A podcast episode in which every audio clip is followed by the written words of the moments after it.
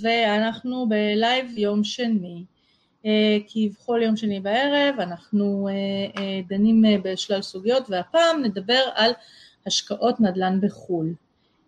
הריבית הנמוכה שנמצאת איתנו כבר יותר מעשור שולחת הרבה אנשים לחפש אלטרנטיבות השקעה בכל מיני מקומות ובעיקר בנדל"ן ומעבר לים. ובזמן האחרון צצו הרבה מאוד עסקאות מאוד מפתות, מאוד, שמבטיחות תשואות מאוד גבוהות, single family, multi family בארצות הברית, בכל מיני מקומות ברחבי הגלובוס, ובן אדם שרוצה להיכנס לתחום ורוצה להשקיע בנדל"ן, ואף אחד מאיתנו לא נולד מומחה נדל"ן, איך בכלל בודקים עסקה כזאת, איך יודעים אם היא אטרקטיבית, איך יודעים אם אלה הצרכים שלנו והסיכון שמתאים לנו. אז אנחנו כאן עם עמית והגר, שני משקיעי נדל"ן, והם יסבירו לנו קצת על התובנות שלהם. אז עמית והגר, שלום, ערב טוב. שלום, שלום. בואו אני רוצה עכשיו להשקיע, להתחיל להשקיע בנדל"ן בחו"ל, קיבלתי איזושהי עסקה שהמליצו לי עליה, איך, מה אני צריכה לדעת בכלל בשביל לדעת אם היא טובה, היא לא טובה, היא אטרקטיבית, או שזה איזושהי מלכודת. השלב הראשון שתמיד אנחנו ממליצים עליו לפני שאנחנו יוצאים לדרך זה קודם כל ללמוד. כשאני מחליטה על איזשהו נושא שאני רוצה לדעת ואני לא בקיאה בו בכלל, ובאמת כמו שאמרת בכותרת וזה נשמע לי מפתה וכולי, אני קודם כל נכנסת להחלטה שאני מתחילה ללמוד, אוקיי? אני מחפשת מומחים בתחום, אני מחפשת דברים שקשורים לנושא, אני מדברת, אני מחפשת חומרים ביוטיוב, אני מחפשת מאמרים, אני מחפשת קבוצות פייסבוק, אני שואלת שאלות מאוד מאוד, שאלות רוחב, מאוד מאוד כלליות, ומתחילה לרדת ברזולוציה הרבה יותר נמוכה, בשביל להבין קודם כל מה זו הכותרת הענקית הזאת שקוראים לה השקעות, בכלל השקעות נדל"ן בחו"ל.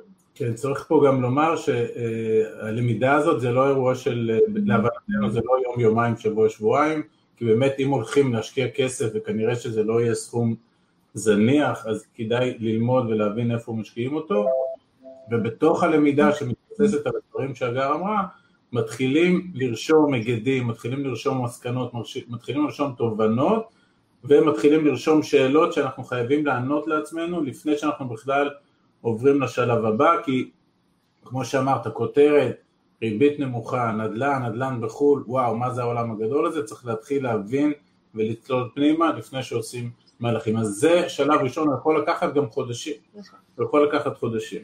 השלב השני, אנחנו צריכים להחליט מה מטרת ההשקעה, אוקיי? למה בכלל אנחנו יוצאים לדרך? האם אנחנו רוצים להגדיל את ההון שלנו? האם אנחנו רוצים לייצר תזרים מזומנים? האם אנחנו רוצים לעשות, את יודעת, איזה פיזור סיכויים שאולי כסף שלנו מושקע כבר במקום אחר, אז בואו נבדוק מה השלב הבא ולאן אנחנו הולכים, ולכמה אפיקי השקעה בכלל אנחנו חשופים.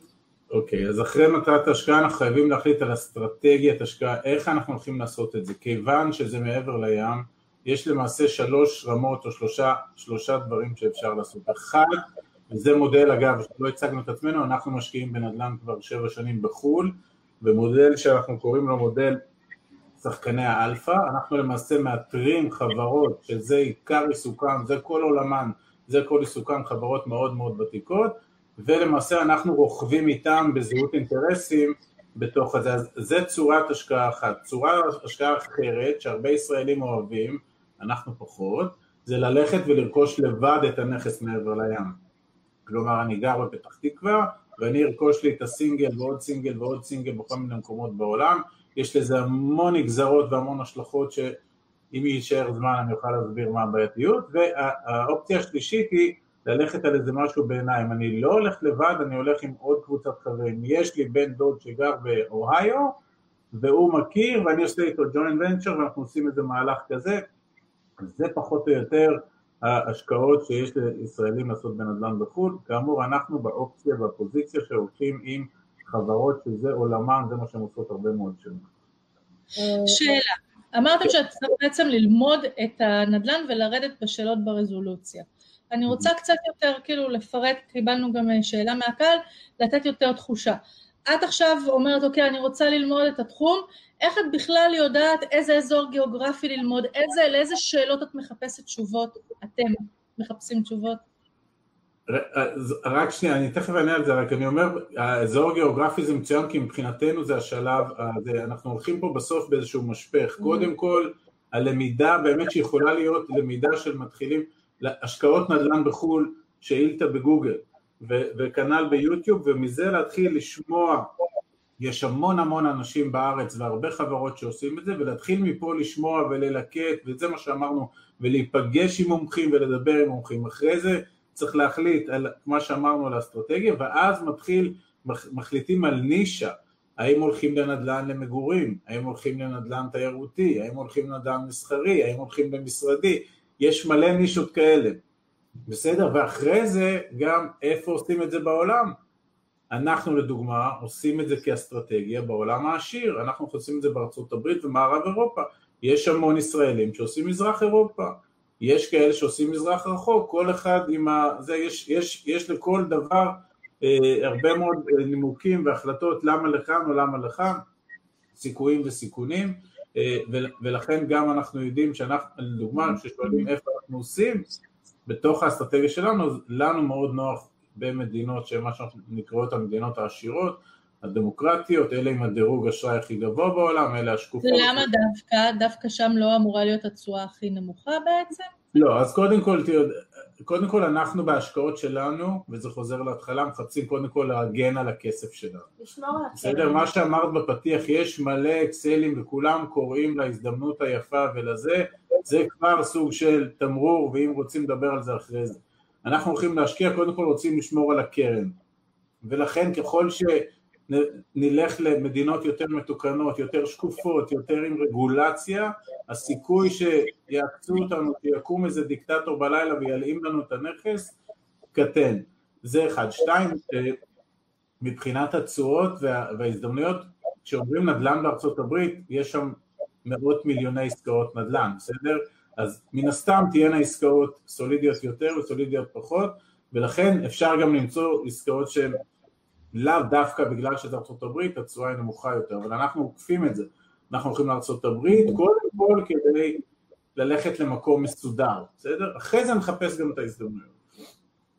אה, אפשר להמשיך בזה, איך, איך נדע אם, אם העסקה היא טובה או לא טובה, בסדר? כי זאת תמיד ש, שאלה ששואלים. אז זה כבר, זה כבר מאוד זום אין. אז קודם כל במודל שלנו, כשאנחנו הולכים עם חברות שזה עולמן וזה מה שהם יודעים ואנחנו איתם בג'וינט ונצ'ר, אז מבחינתנו אם הם כבר 15 שנה בשוק, אז הם כבר יודעים מאוד מאוד מאוד למצוא את העסקאות הטובות כי זה הביזנס שלהם. אנחנו לא מתיימרים בידיעות שלנו אה, ללכת ולהחליף אותם, לכן כשהם יביאו עסקה בסבירות מאוד מאוד גבוהה היא כבר מגלמת סיכויי הצלחה מאוד גבוהים, בסדר? כל עסקה אחרת חייבת להיבדק ברמת המדינה, ברמת העיר, ברמת השכונה וברמת הנכס, אם אני עושה את זה מאוד מאוד ציורי ופשטני, כי זה אין ספור אה, דברים שיכולים להיכנס פה ולשנות את הפרמטרים שיכולים לשנות את, ה, את העסקה, אבל שוב, אם רוצים למצוא עסקה טובה, היא חייבת איזו הסתכלות כזאת שכוללת הגירה, פשע, חינוך, פרנסה, מי התושבים, מה, החצי, מה, מה המחיר החציוני, מה המשכורות שלהם, כל מיני, הרבה מאוד דברים כאלה שחייבים להיות משוקללים בתוך עסקת נדל"ן שאנחנו הולכים אליה. אני עכשיו קיבלתי איזושהי הצעה לעסקת נדל"ן, לאיזה סיכונים אני בכלל חשופה? אוקיי, okay, אז אה, שוב, אם זו עסקה, אה, הסיכון הראשון זה ממי, ממי קיבלת את ההצעה הזאת. האם השכנה שלך שהיא רוקחת והיא עושה עסקת נדל"ן, אז אולי זה לא התחום שלה, בסדר? נניח שקיבלת... איזושהי קרן שאומרת שהיא מתמחה והיא כבר אה, מכירה את אה, עיירת הסטודנטים באיזושהי מדינה במזרח אירופה ועכשיו היא אה, חושבת שהולכת להיות שם בוננזה כי יש שם אוניברסיטה חדשה. אוקיי. אנחנו חשוב לנו, כשאנחנו נשב בפגישות, אנחנו ישבנו בלא מעט פגישות עם לא מעט שחקנים או חברות שיש בארץ והבנו שיש כמה פרמטרים לפני הסיסמאות המאוד מאוד יפות ולפני המספרים שמאוד מאוד מסודרים בטבלת אקסל, יש הרבה דברים אחרים שאנחנו רוצים להבין לפני. אחד, מה הרקע של החברה? מה היא באה? האם זו חברה ישראלית? מי השחקן המקומי שיושב בכלל בחו"ל? מי למעשה שיווק לה את החברה, האם הוא מתווך, האם יש להם איזשהו אינטרס משותף, האם לכולנו יש אינטרס משותף בחברה, מה זה אומר שהוא מוכר לי את העסקה המטורפת של העיר סטודנטים, יש, זה משהו שהוא עשה כבר בעבר, הוא מכיר את זה, כמה זמן הוא שמע על זה, אנחנו מאוד מאמינים בתחושת בטן ומאוד מאמינים בלדבר, אנחנו קוראים לזה לדבר ישראלית, לא לדבר אנגלית, אנחנו רוצים, אנחנו קוראים לזה להסתכל בלבן של העיניים של השחקן ולהרגיש למעשה על מה הוא מדבר, אנחנו רוצים לראות איך הוא מעביר לנו את העסקה הכל כך מעניינת הזאת או הבוננזה החדשה שיש. אבל זה מה שהם יודעים, לא? הם יודעים לדבר. אין מישהו שמוכר עסקאות נדל"ן שלא יודע לדבר. אז את שואלת על איפה נדלקות נורות אדומות, נכון? נכון. אז אני, אז אני, אז הגר התחילה עם זה שחשוב מאוד להבין מה הרקע וניסיון העבר של האיש שאתה יושב מולו שמשווק לך, בסדר? וזה מה ש... אם, אם זה פעם ראשונה או פעם שנייה או שהוא שנה שנתיים בשוק, כבר ברקס.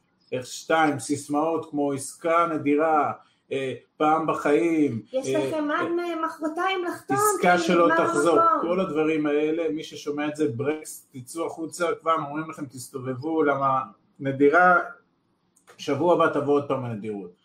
אקסל שהוא יפה מדי בתשואות שלו, לא טוב, אין חיה כזאת, אקסל או תוכנית עסקית שאין בה סיכונים, אין חיה כזאת, בסדר? אין השקעה בלי סיכונים. היעדר אסטרטגיית יציאה מעסקה, בואו אנחנו קונים פה בניין, זה שקונים בניין זה סבבה, אני רוצה להראות, תראה לי גם למי אתה מוכר אותו, מתי אתה מוכר אותו, איך אתה מוכר אותו, היעדר שקיפות בכל פרטי העסקה, אם יש פרטים שאני רוצה לדעת על העסקה והוא מסרב לתת לי, ברקס יוצאים מזה. היזם בעצמו צריך להשקיע כסף בעסקה לצד הכסף שהוא מצפה לגייס מאיתנו. כי אם הוא חושב שזו עסקה כל כך נדירה, אז למה הוא לא שם שם כסף, בסדר? זה נתון שאנחנו לא מתפשרים עליו. סוגיה נוספת, כספים חייבים לעבור לחשבון נאמנות. אם אין חשבון נאמנות, זה לא יקרה. אם אין חשבון נאמנות, אנחנו לא יודעים לאן זה יקרה, צריך לזכור שזה הולך מעבר לים, ובסוף בסוף בסוף, כמו שהגר אמרה, תחושת בטן. אתה נכנס למשרד, אתה רואה, אתה מריח, אתה שומע, כל החושים עובדים. אם משהו מריח לא טוב, צריך לתת ברקס, בסדר? אני, ה... אני, אני ועמית שיצאנו לדרך שלנו, הבנו שאנחנו למעשה מחפשים מורה נבוכים לעצמנו כי לא, כי לא ידענו, באנו לגוגל וכתבנו השקעות נדל"ן וכולנו ידענו שמש, שישראלים משקיעים בארצות הברית, אבל לא ידענו איך ומה ולמה, אז פשוט התחלנו לעשות למשפך הזה לעצמנו בשביל לדעת מאוד לשאול את השאלות, והבנו שהסעיף הזה של התחושת בטן זה סעיף מאוד מאוד חשוב, וזה שאנחנו רוצים להיות מאוחדים, אני, את והשחקן והשותף המקומי, זה כבר מעלה את העסקה למקום אחר לגמרי. כי הוא לא למעשה מוכר לך את ההזדמנות החד פעמית הנוצצת והמיוחדת, אלא הוא מראה לך איך אנחנו עכשיו צועדים יד ביד באסטרטגיית השקעות שאת מבינה אותה. זאת אומרת, כשאת ישבת אצל השחקן, את לא יצאת הביתה ואמרת, רגע, לא הבנתי, איזה סוג עסקה, בכלל, על מה הוא דיבר? רגע, מה זה, זה סינגל? רגע, אני בעסקת, אה, לא הבנתי את המושגים, לא טוב, אתה לא משקיע, אתה חייב להבין את העסקה על בוריה. יש עוד שאלה, הרבה מאוד עסקאות אה, אה, כרוכות ברישום בטאבו אה, של הדירה עליי במקום וחלק לא, יש איזושהי עדיפות, זה איזשהו אה, קריטריון שהוא קריטי? כן, אז אה, בעסקאות שאנחנו לפעמים נכנסים, וזו שאלה מצוינת, אנחנו תמיד נחפש בטוחות חזקות ככל האפשר שמגינות עלינו ועל הכסף, ולכן אם אנחנו עושים עסקה כזאת ואנחנו נכנסים בתוך שותפות, אז מטבע הדברים לצידנו יש עוד שורה של עשרה, חמש עשרה, עשרים משקיעים ביחד עם השחקן ויחד עם היזם המקומי, אז חלקנו בתוך העסקה חייב להיות משוקף בטאבו המקומי. Mm-hmm. זאת אומרת, אם העסקה גייסה מיליון דולר ואנחנו השקענו מאה אלף דולר, אז יש לנו עשרה אחוז בפרויקט וזה מופיע רשום בטאבו המקומי וזה שומר עלינו לכל תרחיש, העסקה הזאת מסתבכת או שהחברה פושטת רגל, החברה, זה, זה, היא יכולה לפשוט רגל, עדיין זה לא יפגע ב, ביחס שלנו, בחלק שלנו בתוך הנדל"ן שאנחנו רוכשים מעבר לים. זה נתון שאנחנו מאוד מקפידים עליו. עכשיו נגיד יצאנו לדרך, יש איזושהי עסקה שמאוד אה, אה, אה, עניינה אותנו, החלטנו שאנחנו משקיעים בה, הנכס נמצא מעבר לים, איך אפשר לעשות בכלל בקרה אפקטיבית? או היזם אומר זה הנכס מושכר מהיום הראשון, איך יודעים שבסוף זה לא איזשהו צריף בשום מקום שעוד דקה סוחר יתפנה וכנראה לא יהיה לו סוחר חלופי?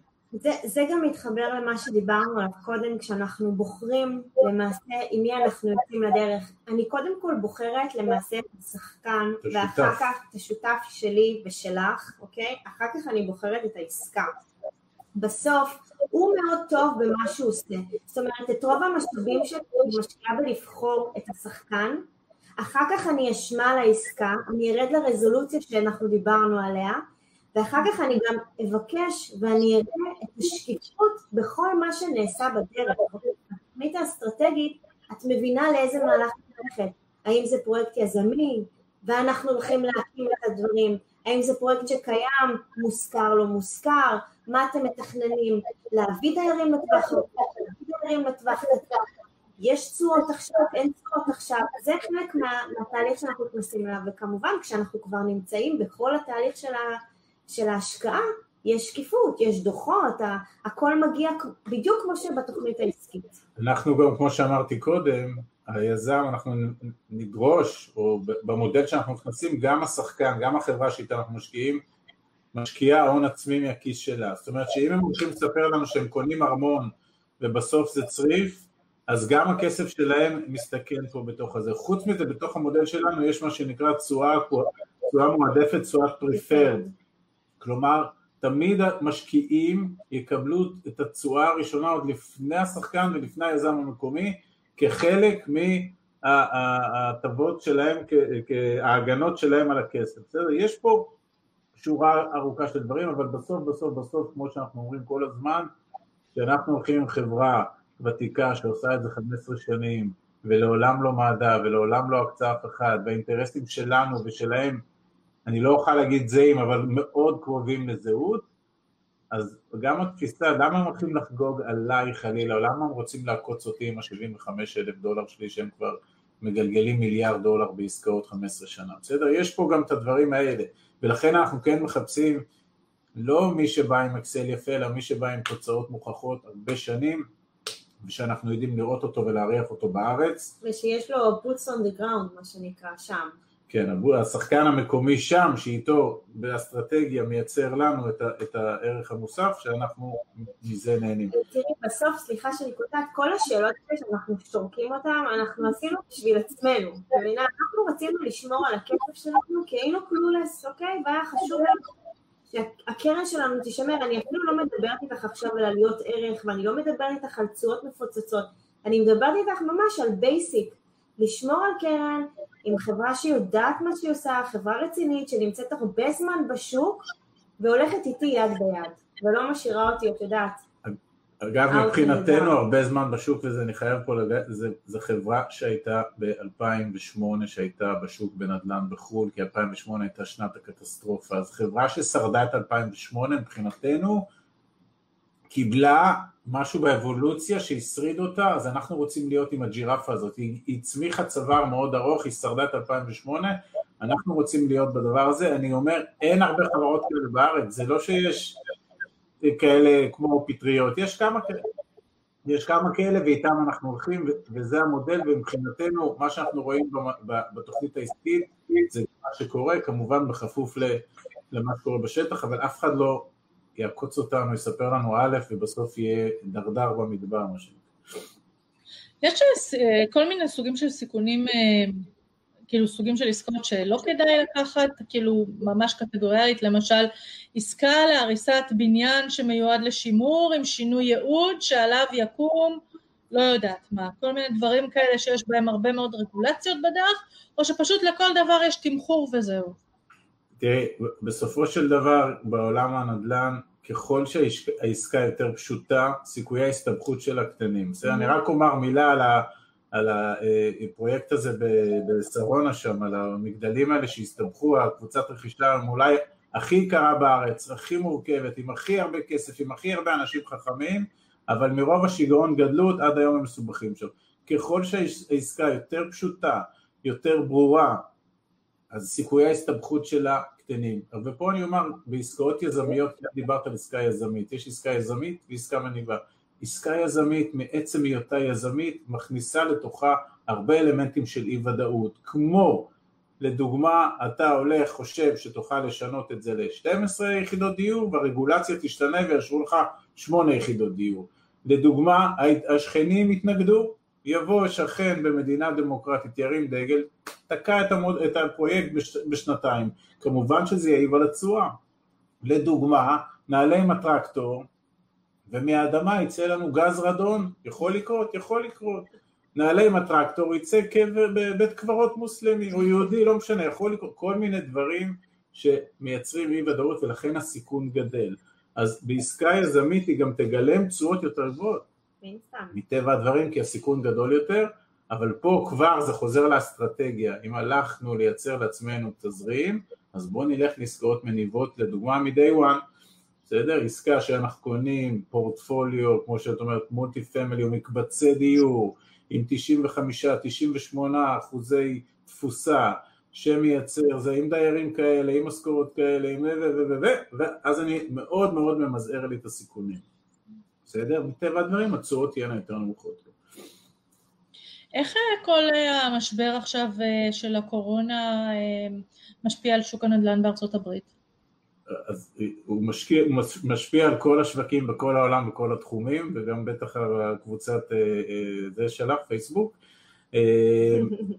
בארצות הברית כרגע המצב, אם אני אנסה מאוד ככה לתמצת את זה, אז קודם כל זה כרגע השוק, זה נקרא השוק שנמצא באי ודאות, כלומר סוג של קיפאון, זה לא אומר שאין עסקאות, זה אומר שכשיש עסקאות רובן הגדול זה עסקאות של אה, לא של קונים מרצון ומוכרים מרצון, אלא עסקאות של מה שנקרא עסקאות שנפלטות לשוק, לרוב שאנשים חייבים כספים למקום אחר, לפעמים הם יוותרו על נכסים מתחת למחיר השוק. זה מייצר המון הזדמנויות, אבל זה גם מייצר המון סיכונים, כי גם אף אחד לא יודע באמת מה מחיר השוק בעולם של אי ודאות. ופה נכנס סוגיית המקצוענות לרמה הרבה יותר גבוהה, זה אחד, ושתיים, מישהו מקצוען ויש לו מה שנקרא dry powder, אבקת שרפה, זאת אומרת מזומנים שהוא יכול במהירות להגיב לעסקה שמתגלגלת לשוק, הוא יעשה פה דברים והשקעות שיעשו לו תשואות מאוד מאוד גבוהות בגלל, נכון. בגלל הזה. אנחנו רואים תופעה מאוד יפה בארצות הברית, אנשים עוזבים את מרכזי הערים וחוזרים לחפש את הבתים בפרברים של סינגלים וכאלה, אנחנו רואים עליית מחירים וביקושים אדירים לסינגלים שעד לפני שנה, שנתיים, שלוש הם כבר נחשבו ככאלה שסיימו את הסוס, כי סך הכל יש עליות מחירים מ-2009 בארצות הברית, יש פה תופעה מטורפת, את יכולה לראות במרכזי הערים, מנהטן, וכל הדברים שהיו עם ביקושים מאוד גבוהים, פגיעות מאוד קשות, אף אחד לא רוצה לנסוע ביוטיוב ולנסוע במעלית לקומה חמישים ואיפשהו במנהטן, כולם רוצים את הבית שלהם בפרברים, הוא גם מרוחק מהשכנים המשתעלים, והוא גם, כולם עובדים מהבית ולכן זה תופעות מטורפות. יש הזדמנויות, למצוא אותם זה לא פשוט, חייבים להיות מקצוענים ואם יש לך ידע ויש לך מזומן, אז אתה הולך לעשות, אתה יכול לעשות פה הרבה כסף. ושאלה אחרונה שיש לנו כאן אה, אה, מצופה, אה, מה עם סיכוני מטבע? להשאיר, לגדר? אז, אז אנחנו, שואלים אותנו את זה הרבה מבחינתנו, אנחנו עושים עסקאות נדל"ן ולא עסקאות מטח, mm-hmm. בסדר? זה צריך להבין, מי שבא לעשות עסקאות מטח, שיעשה עסקאות מטח, אנחנו עושים עסקת נדל"ן, שבקצה אנחנו רוצים גם לחיות ממנה בהכנסות פסיביות, כמו המודל שלי ושל הגר. עכשיו, מי שחש שהדולר היום אה, ירד או זה, קודם כל אפשר לגדר אותו, אנחנו לא מגדרים, אנחנו עושים משהו אחר, אנחנו היום קונים נדל"ן כשהדולר הוא שלוש, אה, שלושים ומשהו, אז, אז מבחינתנו הדולר נורא נמוך, ואם הוא יעלה פתאום, גם מי שזוכר, במרץ הדולר קפץ ל-3.87. אז מי שמחזיק דולרים ומזהה פתאום קפיצה כזאת, אדרבה שיעשה, שיעשה טרנזקציה, שיעשה המרה ויביא הביתה הרבה יותר שקלים. מי שחושב שהדולר ירד, שיחזיק בדולרים. ההפסד הוא על הנייר והרווח הוא על הנייר. בסדר? אז פה יש משחק שוב שזה מתחבר לאסטרטגיה, האם אנחנו עם ההשקעה הזאת, עם ההחזר שלה, קונים את הקוטג' בסופר, אז למחיר של המטבע יש, יש משקל יותר גדול, אבל אם זה בהסתכלות יותר ארוכת טווח, אני אשמור לי את המטח ואני אחכה, כי המטח הזה גם יעלה יום אחד, כנ"ל הפאונד וכנ"ל היורו שנמצאים היום מתחת לארבעה שקלים, ולכן סוגיית המטח היא מאוד רלוונטית, גם יש טרנזקציות, הן עולות כסף, אין ספק, בתוך העסקה הזאת, אבל בגדול מי שלא, מי שלא צריך את הדבר, את, המטח כדי להחזיר הלוואה שהוא לקח כדי לקנות את הזה, הוא לדעתנו במצב מאוד טוב היום. עמית הגר, המון המון תודה לכם, אני מקווה שצפיתם, שנהניתם, שלמדתם, ושיהיה לכם לילה טוב, עמית. תודה רבה אתי, ובהצלחה לכולם. ביי. ביי. ביי. ביי.